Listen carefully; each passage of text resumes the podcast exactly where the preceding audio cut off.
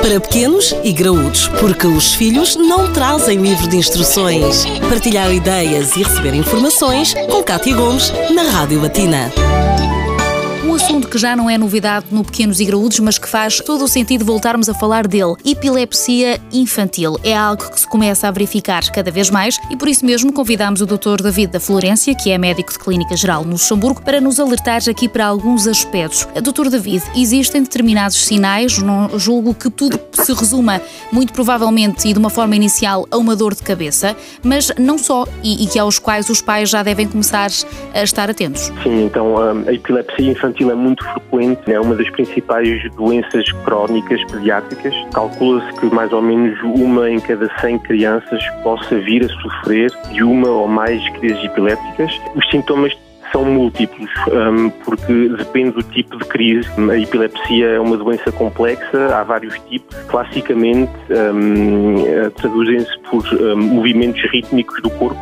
podem ser convulsões do corpo todo ou de uma parte do corpo, pode ser a revolução ocular, a criança pode morder a língua ou a bochecha, também pode ser simplesmente a perca total de força muscular, pode ser também muito menos impressionante, como por exemplo uma criança um, ter o olhar fixo durante alguns segundos perdendo o contacto com a realidade e sem, sem resposta à estimulação dos pais. Existe alguma idade propícia a partir da qual a criança acaba por estar aqui um bocadinho mais exposta ou é indiferente? Pode acontecer aos mais pequeninos? Sim, pode acontecer aos mais pequeninos. Classicamente, a epilepsia aparece sobretudo uh, nas idades extremas, isto é, a partir dos 65 anos ou nas crianças e adolescentes. Portanto, pode ser em, em recém-nascidos, como em crianças de idade escolar ou, ou em adolescentes. Um, os adultos também podem sofrer dela se tiverem algum acidente neurológico, pode ser a qualquer idade. Os números são alarmantes e por isso mesmo continua a fazer sentido falarmos deste assunto. Uma em cada 100 crianças poderá vir a sofrer de epilepsia infantil. Não perca a edição de amanhã, vamos falar de quais os tratamentos possíveis